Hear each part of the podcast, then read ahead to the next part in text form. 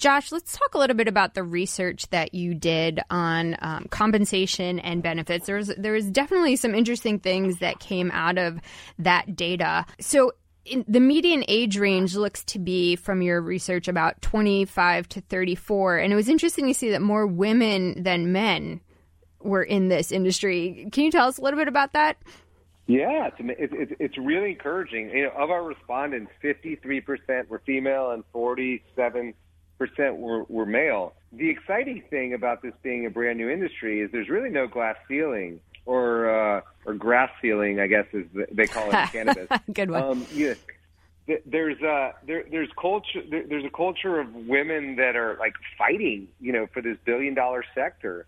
That is, you know, the cannabis industry is not going to be dominated by men. It's not. And you know, we're seeing accelerator programs like the initiative that's been established in Portland, Oregon, for women-founded companies in the cannabis industry. Um, it's really it's, it's it's awesome.